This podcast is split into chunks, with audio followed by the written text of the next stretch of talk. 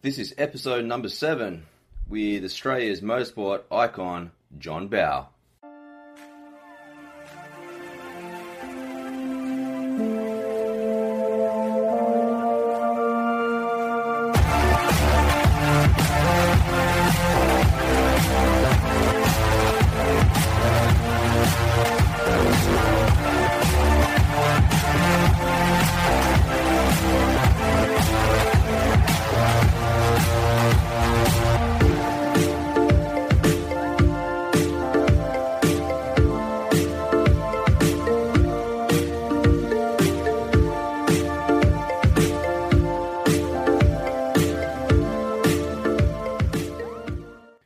Welcome back to Talking with TK. I'm your host, Tristan Cannell. Got an exciting episode today. I've got V8 supercar and motorsport icon John Bowe.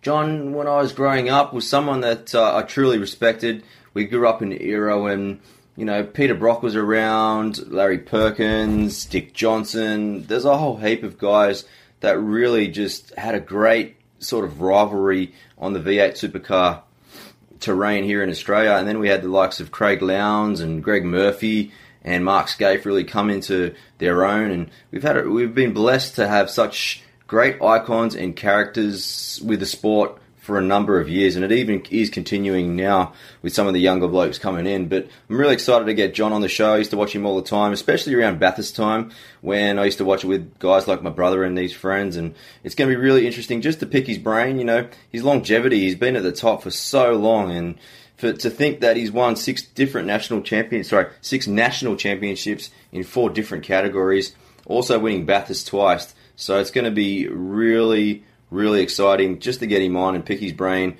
with everything that he's doing. Before we get John on the show, I just want to send a massive shout out to all you guys that have subscribed and left five star reviews.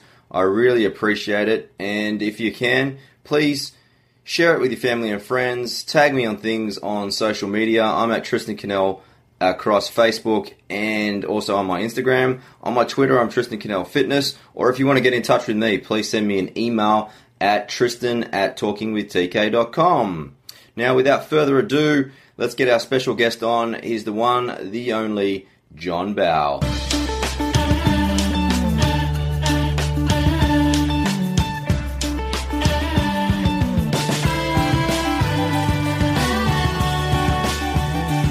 All right, my special guest is John Bowe. John is a legend of Australian motorsport and a multiple Australian champion, having tw- twice won during the Formula Mondial era, securing an Australian Sports Car Championship and winning the Australian Touring Car Championship in 1995. He's the only driver in motorsport history to win six national championships in four categories, while he's also won the prestigious Bathurst 1000 twice, once in 1989 and the second time in 1994. If that's not enough, he's also been an inductee into the V8 Supercar Hall of Fame. My special guest today is John Bowe. John, welcome to the show, my mate. Thank you, Tristan. How are you, mate? Doing really, really well. Unfortunately for yourself, you're not doing that great. Tell us a little bit about the weekend, mate, because you won, but unfortunately you're injured. Well, we uh, the, the Touring Car Masters, which is the category I compete most in, we had uh, we always have a, a, reverse grid race. Usually it is at the end of the weekend, but this time it was at the front of the weekend, uh, designed to make people be a bit more cautious, you know, not so crazy. Yeah. And it, and it was good. It worked well. We, we had a, a trouble-free race. And then the second race, which is the normal scratch race based on qualifying times, we had a second corner incident which took out about eight cars, including me, and was I was punched into the wall and I broke my ribs. Yeah. So, so I've got three broken ribs. So I'm in a bit of uh, bit of discomfort, to be honest. Which so I'm not overly happy about it, but not much you can do about it now after the fact. Yeah, JB. After all these years, what keeps you motivated to keep racing? Uh, well, uh, I mean, I, I'm asked that quite often. Uh, uh I think it's just a, my love of the, the driving part. You know, I I love driving all sorts of different cars. Uh, I, I guess my heart is probably in open wheeler stuff because that's what I started. But but I just love driving. I love being at the track. I love being involved in it. I love sort of sorting the car out and you know mixing with racing people. It's just it's been my life since I was a teenager, you know, and I and I still love it. So that that keeps me going. I've got an inbuilt sense of competitiveness about me. I try not to take it ridiculously seriously, like you know, like I did back in the day. You know, when I was it was my, my source of income, and you know, it was what I ate, slept, and breathed. But, Yeah. but I've still got a fair amount of brain training, so it's still important to me that I do a good job for myself. You know, so yeah, I guess so. It's been a, it's been a long time, but I have no intention of stopping. So I, I think I'll, I'll consider. I'll have a think about retirement when I'm 80. How's that? How's that? Have you ever had a full time job apart from racing? Yeah, yeah, glad I have. Yes, of course. Um, my dad uh, was a car dealer. Had a car like a, a dealership in Tasmania in Devonport, which is where I grew up. Yeah. and I and I worked there for for quite a long time. You know, I mean, the guys today that do V8 supercars, they don't. They I think they ride their cycles and jet ski. I think that's what they do. But I used to work all the all the years I drove for Dick Johnson. Yeah. Uh, I, I had a proper job. You know, so yeah, I um, nowadays I do things for the people that support me, like companies. You know, I'm a, a product ambassador for various people, Rare Spares, and I um, have uh, involvement with Liqui Moly and Wilson Security and Pace developments and all, all sorts of things. So I try and do it's basically PRE type work. So it's it's still a job, but it's Yeah. not it's not quite the nine to five type job, you know. Yeah, exactly right. JB, you mentioned that mental edge, and you you mentioned growing up in Tasmania. Did you always have a bit of an underdog mentality when you first started? I, I think most Tasmanians feel downtrodden, you know, because they, they they leave us off the map half the time. Yeah. Uh, no, not really, mate. I, I grew up in a racing family. My my dad used to race, uh, you know, at sort of club level in Tasmania. There was there's two tracks. There's two two tracks in Tassie, Symmons Plains and Baskerville, which is down south. And you know, as a family, we used to go there and. Us kids, I've got two brothers. We used to collect cordial bottles. Now old man used to race his little MG special. Yeah. So, so I, I was sort of, uh, uh, you know, we we just grew up to be motor racing people. I think all my brothers had a crack at it. My youngest brother, Robin, he raced bikes, and my other brother Terry, he, he raced cars for a while. But I was the only one that kept at it, um, and I, you know, I kept at it because I love it. So I've been, in many ways, very lucky, very fortunate because I've had a lot of help along the way. You know, from lots of people and lots of companies. So I, uh, I've, you know, whilst I don't feel that great at the moment because my ribs are twinging as I talk to you, the, the uh, you know, I've, I've had a, you know, a very fortunate life in as much as I've been able to follow my dream. You know. Yeah.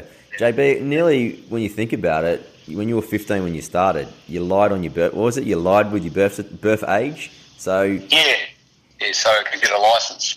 so you nearly well. When you think about it, do you kind of believe in fate because it was just meant to be? Oh, yeah, I guess you do a bit. I mean, why, you know, I, I, we were having a talk about it on the way up, actually. Why uh, do some people get opportunities? I mean, I've raced against Skies over the years, plenty of people that were fantastic drivers, and they didn't uh, either, A, make a career out of it, or they didn't go on with it. Yeah. So, for what reason? Why does that happen? I don't know. You, you got to. It's got to be fate for some some reason, doesn't it? You know, it was, it was a fateful.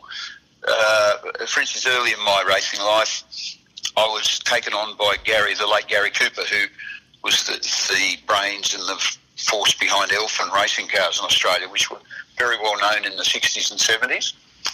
And he took a, an interest in me and helped me. So that, that that's fateful. Uh, you know how what, I got to drive with Dick Johnson. I mean that was that was fate too because as I joined his team, his development work on the Sierras was about to take hold, Yeah.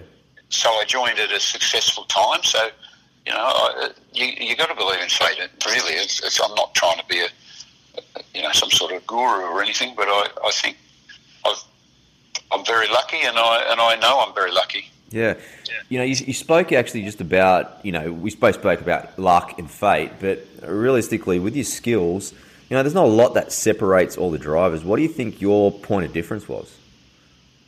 Um, I don't know whether I had a point of difference. I think uh, obviously I, I was okay at doing it, driving it, but I was also quite user friendly. You know, like a sponsor friendly, team friendly, people friendly. I think that helps. Not being difficult to get on with. You know, going with the flow a bit. I someone in the room he just laughed. uh, uh, yeah, I, I don't know. I don't know, mate. I, I, try and make a, you know, make friends with everyone. I've got, you know, I, I haven't got a, I have got a strong nature, but I haven't got an abrasive nature. So I always got on pretty well with the people I was racing with, whether they be, you know, the team, the mechanics, the team managers, the sponsors, or whatever. So I think that helps. I think it helps your longevity if people like you. Yeah. Uh, yeah, I don't know. I think I got that. Probably got that from my dad. You know, he's a pretty friendly character. Yeah, nice. And I'll tell you a little secret. My brother and his friends, when I was growing up, they he they all used to love Peter Brock and Holden. Yeah. Okay, but I secretly yeah. liked you and Dick Johnson, but I wouldn't tell them. but oh, that's, that's good. Because what would happen was when I first started like watching V8s, like it was Brock, Brock, Brock, but the only two guys that would really just match him and beat him was you and Dick. And I wouldn't have the balls to actually tell him that because they would have beat me up. But um, yeah, secretly I was, I was going for you two. Yeah, well, um, I mean, when when I came into it, it was it was obviously a Brock and Dick show. You know, they were like they were Australian icon motorsport people, weren't they? So I quite often say to people, I rode along on Dick Johnson's coattails, you know, but I uh, I spent 11 years in, in, his team. I was very much part of his his family, really. So I, I consider that to be pretty pretty fortunate part of my life, really. But you know, things changed, and I moved on in the belief that I was going to do better out of it, which you know I sort of did and didn't. But uh, one thing I learned from him, you don't you can't uh, achieve anything by looking backwards. Yeah. How did you first met, meet Dick? Uh, I met him, probably met him. I mean, obviously, I used to race open wheelers when he was at the track, you know, racing his XD and his XE Falcon, you know, those green stuff, famous things, you know. Yeah. Uh, but I met him properly in 80 six, I was racing the Volvo. So I was brought into the Volvo dealer team, which was a factory supported team, uh, for the third round of the championship in 1986. And Robbie Francevic was the, the lead driver. And I met Dick and Jill then because Jill, it was before electronic timing, Jill used to have a briefcase with about 10 stopwatches in it and she could time the whole field. So I'd always go over and see how everyone was going. You know, so yeah. I got I got to know them that way, and then um, in the following year, '87, we had a there was a little series. It's like a celebrity series, for want of a better term, and it was in Nissan Pulsar ETs, and Dick was one of the drivers, and I was invited to drive in it as a, as a representative of the open wheeler field. You know, most yeah. of the other guys were touring car drivers or rally drivers or whatever. So I got to know him better then. So, you know, I think for 88, when he needed a driver, um, I, I, don't know, I must have been front and centre of his mind or something. I don't know. I don't really know. I've never asked him, to be honest. So did they court you? What was the process like for you signing with the team? Well, he, he rang me. Dick rang me, and, and he goes, which is typical of Dick, he goes, uh, you got anything going on next year? This is the end of 87. And I go, well, I've got a few things maybe boiling, but the Volvo team had, had disbanded. Uh, so he goes, well, don't don't do anything before you talk to me. In other words, don't do a deal with anyone else before you talk to him. So whatever that means. so, So uh, a few weeks later, I called him back and I said, "Listen, you know, I need to make a decision. Have you got something going for sure?" And he goes, "Yeah, let me give me a few hours." And then he obviously he spoke to Shell. Shell was major sponsors then, and, and so we did a deal. It wasn't very hard. I mean, I, of course, I wanted to drive for him. It was a you know a professional team and a professional drive, and you know I I knew. Uh, the, the Sierra was the car to have. I just didn't know how good his were going to be, and as it turned out, they were good. Yeah. So, so lucky, strike a luck. JB, what was the difference between winning Bathurst in 1989 and then coming back to do it again in 1994? Uh, well, 89, it was a bit of a, you know, a bit, bit of a certain amount of disbelief. I was, was only my second year in the team. I'd raced at Bathurst 85, 86, 87, 88. We had come, Glenn Seton and I had come second in 87 in the Nissan, and Dick and I had come second in 88. So then 89 we won, and I, I just, I kind of, I didn't take it in as well as I wish I had now.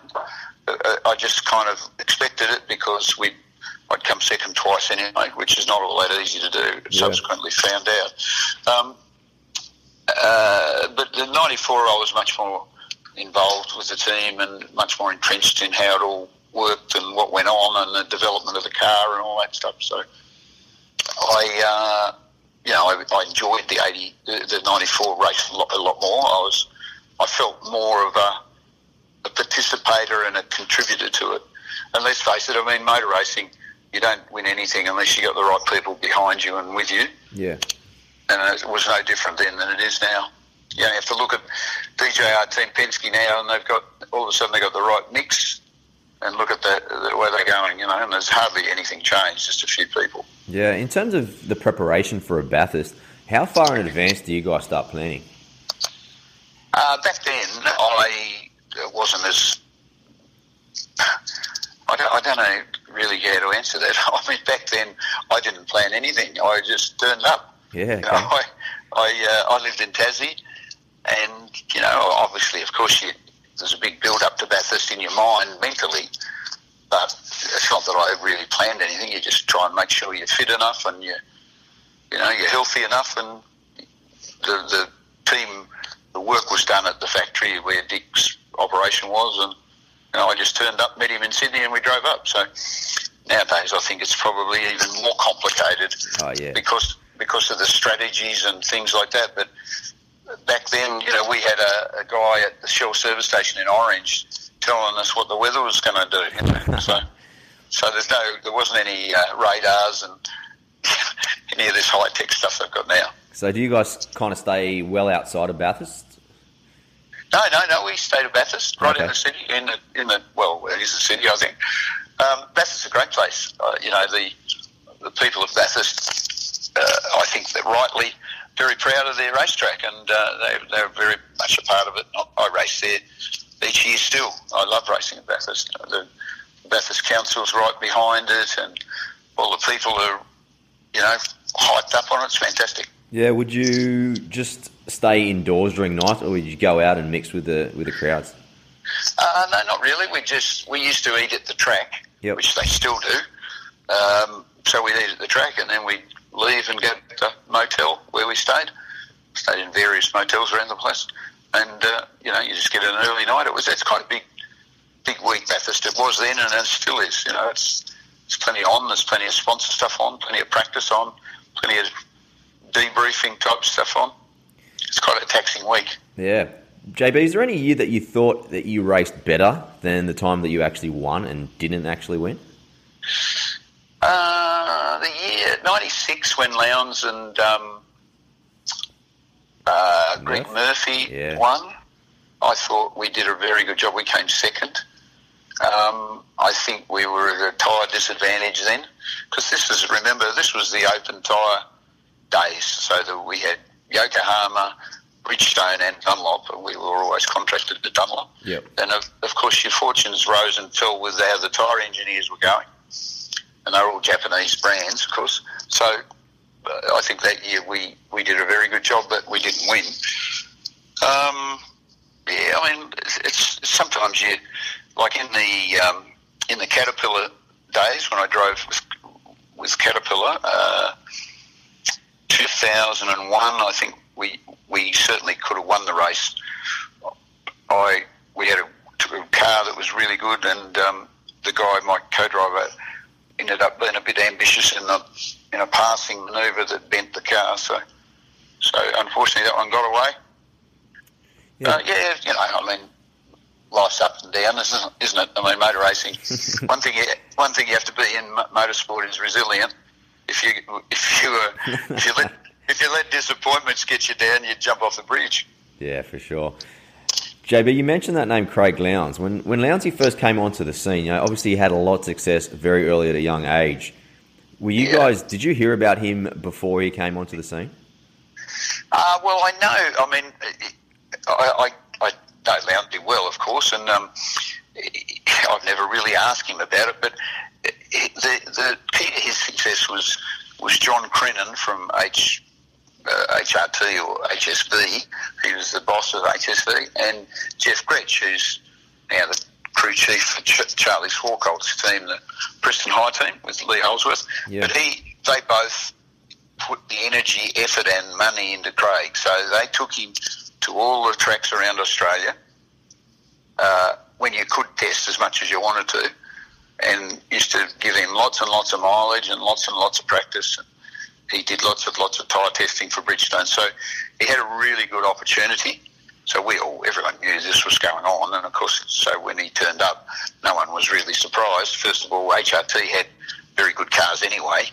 They were factory, you know, Holden team, and he and Craig had had all this, um, you know, mileage and practice, which is a big help, of course, but he still had to do the job, and he's subsequently proven to be a great driver, and he is a great driver. I, I drove with him uh, and Peter Edwards and Mika Salo at the Bathurst 12 hour in 2014, and you know one of the most fun weekends of racing I've ever had, just because he's he's a great bloke, got a good sense of humour, and we had a lot of fun. We won the race, so that's all good. Yeah, with the 12 hour racing, how long are you in, in the car at, at a time? Uh, generally, because of the, the rules allow they won't allow you to refuel and change the tyres at the same time. So okay. you've got to you got to change the tyres and then you're allowed to refuel, or vice versa. So generally, because of that and the nature of the track surface at Bathurst, you could do two runs of fuel with one set of tyres. So you're in the car for you know a minimum of two hours at a time, probably two and a quarter, two hours twenty minutes. So it's pretty uh, it's a pretty decent stint. Yeah. In, in, a, in a hot environment. You would think those rear engine cars wouldn't be hot, but they are very hot. A lot of the radiators and things are at the front, so it all soaks back into you. You, you get quite hot. Yeah. Not quite as hot as a V8. Guys, we hope you're enjoying the episode with John Bowe. If you haven't yet, please subscribe via iTunes or Stitcher, or for you Android users, you can check us out via www.talkingwithtk.com. We had some action packed other episodes with the likes of Mark Hunt, George Kambosos, Mark Occhilupo. The one I really think that you enjoy, especially if you're a bit of a rev head or a motorsport uh, fan, is the one with Robbie Madison. And here's a sneak peek into our episode with Robbie. That'd cool. I'd love the I'd love the support of Australia, man. I appreciate the interview and the time. And uh, you know, I'm just a blue collar guy. I'm here. I'm Australia.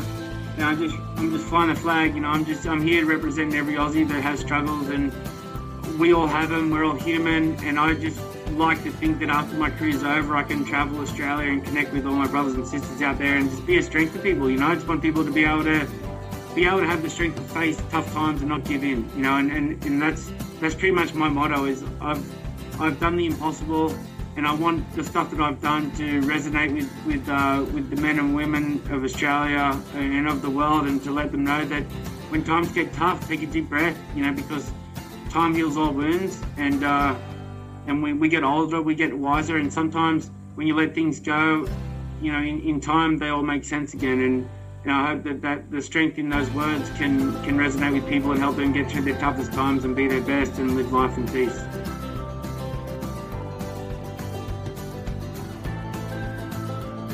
Guys, well, we hope you enjoyed that sneak peek. Please check out the entire episode right now, straight after the show we've done with John. But if you have any feedback from me, I can be found at tristan at talkingwithtk.com. But for now, let's get back to the show.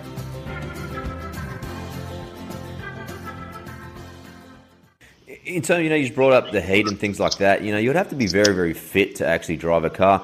Can we get a few insights into before you actually race, the week before? Like, what sort of training were you doing? Well, I mean, now I train in a random way because I don't do. For instance, if I was going to do some long distance GT races as I did last year, well, then I would up my training a bit Yeah. prior to you know a month before. But um, it's funny, you know, like motor racing back in the seventies and eighties was not seen as a as a athletic pursuit as it is now. So basically, I mean, I didn't start training at all until I was in my thirties. You know, Okay. really Yep. mm, did it all. No, I, I just nobody thought of it. It just didn't do it. So, you know, I think some of the drivers, and I won't mention any names, they used to um, train on Benson and Hedges and Bundy. So, but I mean, as, as I learn more about it, you know, the the sports science knowledge be, became much more accessible. I, you know, started training more. So, you know, I used to, in my V8 supercar days, I trained six days a week, you know, with uh, weight training, uh, strength training, and cardio training. But um, a lot of the guys now, I believe, do cycling. You know, they very keen on cycling. I think that's probably good for your cardio strength and good good for your, your leg strength, which is you know your, your brake pressures are pretty high in those cars. Yeah, I was actually speaking to David Reynolds last year, and he was into all paleo, and his training, his training regime's pr- pretty, uh, pretty out there as well. So it's uh, Yeah, he used to cycle quite a lot, even when I when he was driving Porsches and I was in V8s. Um, paleo, I'm not sure about that, mate. I don't think that's probably. I think that's probably a probably more of an occupation for rabbits. yeah, I think you've got to have an awareness of being healthy, but you know you don't have to. You know, you're not, you're not doing the marathon and the Olympics. Yeah. Hey JB, given how fast you were driving on the tracks, just two questions. Number one, how fast is what's the fastest speed you've ever driven? And number two, were you ever scared? Um, first answer to the question is, is the fastest I've ever been in a car is on the road. Uh, two years ago, I went to the Northern Territory with with Bentley Okay. and drove a road going Continental GT Speed, road going straight off the showroom down the Stuart Highway with a with a GPS speedo in it uh, at 338 kilometres an hour. So it was a straight off the showroom road car. Wow. So so at Bathurst, you never even in a V8 supercar, it only makes 300 kilometres an hour. So the funny thing about it is my fastest speed in a road car is in a car in general terms is in a road car. And uh, I wouldn't say I've been scared, mate, but I, I, there's a few times in uh, that I thought, I wonder why I'm here. One, one was at Bathurst in '92 when it was uh, raining torrentially, and we were in the. It was the last year of the Sierras, and of course the wind, the heat of the floor because of the turbo, used to just steam up the windows before heated screens, before any of that sort of stuff. Before we were prepared for for that sort of rainfall, and I was going down this Conrod Straight, and I could not see two foot in front of me, and I was looking out the side window to see where the white line was. Uh, I had this random thought run through my head. Said, "I wonder why I'm here." I used a few expletives at that time as well. so uh, yeah, so that's you know. But generally, I think if you're scared, you probably shouldn't be doing it. You can be anxious or nervous or whatever, but I don't think scared is something you need to be. Yeah. What about on the road now? What sort of car do you drive? Well, I, I have a few different ones, but um, I'm a car enthusiast. Like at the end of the day, it's, it's not just motor racing. I love I love cars and I love the car world, and I spend my whole life in it in various ways. Um, I've, I've had a, a Volvo uh, XC60, which is an SUV, and I mean, in terms of, I've got a f- couple of cars that are like enthusiast cars, but I don't drive them very often. So, so really, uh, I mean, I've, be, I've become everything I used to criticise people for. Are Like, you, uh, are you totally different on the? car. Are you totally different on the road? Are you a bit of a like a driving Miss Daisy on the road, just to kind of mix it up? Yeah, I am a bit now. Yeah, because only because I mean I love driving, uh, but the the the cameras and the road rules and things now they preclude enjoyable motoring. I think because you can't, you know, cars are so good nowadays. You can't get any great thrill out of driving them at 100 kilometres an hour. So Yeah, exactly right. so, so I think as, as a, when I grew up, you know, it was a, it was a, th- a thrilling. Motoring was, was something you really loved, and I don't think you, you can get that anymore, except in, in perhaps an older car. Like I've got an old, uh, it's old, it's uh, fifty, it's a 1962 Jaguar E-Type Roadster Oh, beautiful. and uh, that is quite a you know a, a motoring thrill to take it somewhere. Yeah. If you drive it up to say Winton or somewhere, you know, because uh, it, it, the speed limit, it's it's doing it quite comfortably, but you know you're driving. You know, it's not like a modern day car. You could drive with your little toes, couldn't you, Yeah, at the speed limit? Yeah, exactly. So I can't wait, to be honest, till we end up with um, driverless cars, so I can sit in the back and read a magazine. exactly right, mate. hey JB, after just looking back at your profile, you've pretty much achieved everything. You know, if, if I'd achieved everything that you had, I'd have I'd have a pretty big head. So my question is, in all these years, who kept you accountable? Um, I think in my in my early racing days, my dad was quite a, a, a taskmaster in as much as he he stopped me getting big headed. Yeah, You know, when you're younger, it's easy to get big headed uh, and get a bit full of yourself. So I think he stopped me doing that early on, and then as I got older, I I, I realised that you can't do anything without the help of others, and you can't. You know, you're as good as the car you're sitting in, and that is provided by other people, you know, mechanics, engineers, sponsors, whatever. So I think that's just kept my feet fairly well planted on the ground. It doesn't mean I don't enjoy it when I'm having a good run. Uh, I uh, I love racing and I love you know going well at it, but you know at the end of the day. Uh, Sunday night, you go home. You, it doesn't actually change your life, but particularly now for me, you know. I mean, I've I've raced at, at quite a high level, and I still like racing what I race, but it's not, you know, it's not going to change my life. So yeah, I just I think I'm quite normal. I don't know whether everyone would agree with that, but I think I am. All right, JB. One one question I really want to ask you about is I know you're an ambassador for uh, Beyond Blue.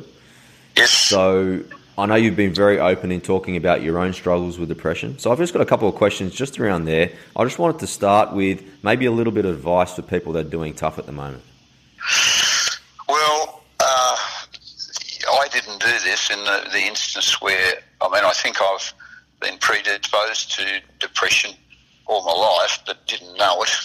Um, and when I really suffered badly from depression, I didn't seek help for it for a long time. But so what I always say to people is don't let it get a total hold of you. You've got to go to your doctor, your, your normal GP, and you've got to talk to them about it first. Now, whether you end up at a psychiatrist or a psychologist or uh, taking antidepressant or anxiety meds or whatever, everybody's different, and there's no clear path for anyone. But you've got to do something about it, and quite early on, because once it gets a hold of you, it is really very, very debilitating, and it gets to the point where people take their lives for it. You know, because the the pain is bad enough, and the, the, the you know you just can't see a way through it, away from it. Yeah. Uh, so um, I also do some help with uh, uh, Coates Hire are very involved with Black Dog Institute. Um, Dick Johnson and I went to Queensland recently to Mackay to a, a big motor show they have up there, which was raising money for the Black Dog Institute. So they do research into depression, anxiety. So you know, it's it's it's quite an epidemic nowadays, and and uh, and a lot of people suffer from it. So there's no shame in talking about it. There's no no shame if you suffer from it, but you need to go and get some help. Yeah, my other my other question was just on the other foot. I don't really see too many people giving advice for when you see your own loved ones going through it. Would you have advice for people that are seeing their loved ones go through their struggles? Well, yes, mate. I mean, it's, it's the same thing, though. I, um, a lot of, uh, for some reason, people, particularly men, think it's it's a sign of weakness to be depressed. But it's actually it, uh, uh, depression is a, is a imbalance of, of chemicals in your brain. So it's not you know it's not a sign of weakness. It's just something that's like an illness. So uh, if you if someone in your family is suffering from it, all you can do is try and get them to go to the doctor, try and support them, try and understand, because a lot of people do not understand what depression is, because unless you've suffered from it, you know, how are you going to know what it feels like? Yeah, exactly right. Well, John, I really appreciate you sharing that with us. Before I let you leave, I want everyone following John. He's at www.johnbowe.com.au. He's very active on his social media. You can follow him on his Facebook and his YouTube channel, which is brilliant. It's John Bowe Racing. Now, John, before I let you leave, final question, buddy. For people, it's another advice question, but for people chasing their dreams and trying to get something going, you know, you've, you've achieved it, you've been at the top for so long. What advice do you have for other people trying to chase their dreams? Well, if they want to, if they if they want to chase a dream of motor racing, you've got to do motor racing. You know, I mean, not everybody has opportunities to get to the top level. Not everybody has the skill to get to the top level, but there's a lot of motor racing goes on where you can actually enjoy yourself. You can do it in a in a various categories, lots of different categories, where there's a great deal of camaraderie between the drivers, the participants, the teams. You know, it's, it's, it's a great world, and you can have a lot of fun.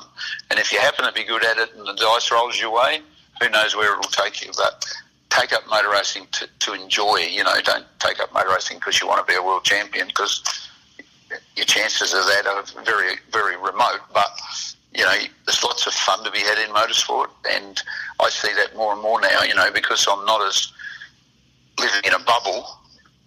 Uh, I see lots of different sorts of racing. Like this weekend, I'm, I'm not racing because I've got my ribs broken, but uh, I was going to race at the Winton Short Circuit Historic Meeting just because it's so much fun. And there's lots of people like me around, so you can either get a go kart, which is probably the cheapest cheapest form of racing, or look at some of the state level stuff. You know, there's lots of different classes, historic racing, improved production racing, all sorts of things. But have a go at it. Don't talk about it. exactly right. John Bowe, I really want to thank you for joining me on Talking with TK, and I wish you all the best for the Touring Car Masters, and let's hope those ribs clean up nice and easy so you can get over to Darwin. Great. Thanks, Tristan. Good on you, mate. You're a good, uh, you're a good interviewer. Thanks, buddy. Guys, we hope you enjoyed the episode with John Bowe. If you haven't yet, check out some of our other episodes. We've had the likes of Mark Hunt, George Kambosos, one I think you really enjoy is the one with Robbie Maddison, Mark Occhilupo, Paul Chief Harrigan, and Merv Hughes. Next on the show, the V8's kind of flavour will continue. We've got Greg Murphy on the show, so a bit of a Kiwi feel, but he's been a legend of V8s as well. So I think all you rev heads and all you motorsport lovers are really going to love the back-to-back episodes between John John Bowe and then again with Greg Murphy. If you haven't yet, Please subscribe via iTunes or Stitcher, and on iTunes, if you could leave me a five star review. For Android users, please check out the website www.talkingwithtk.com. Before I let you go, if you can, really share it with your family and friends. You can get in touch with me. I'm on social media at Tristan Cannell or send me a quick email at tristan at talkingwithtk.com. But until next time, I'm Tristan Cannell, and this was Talking with TK.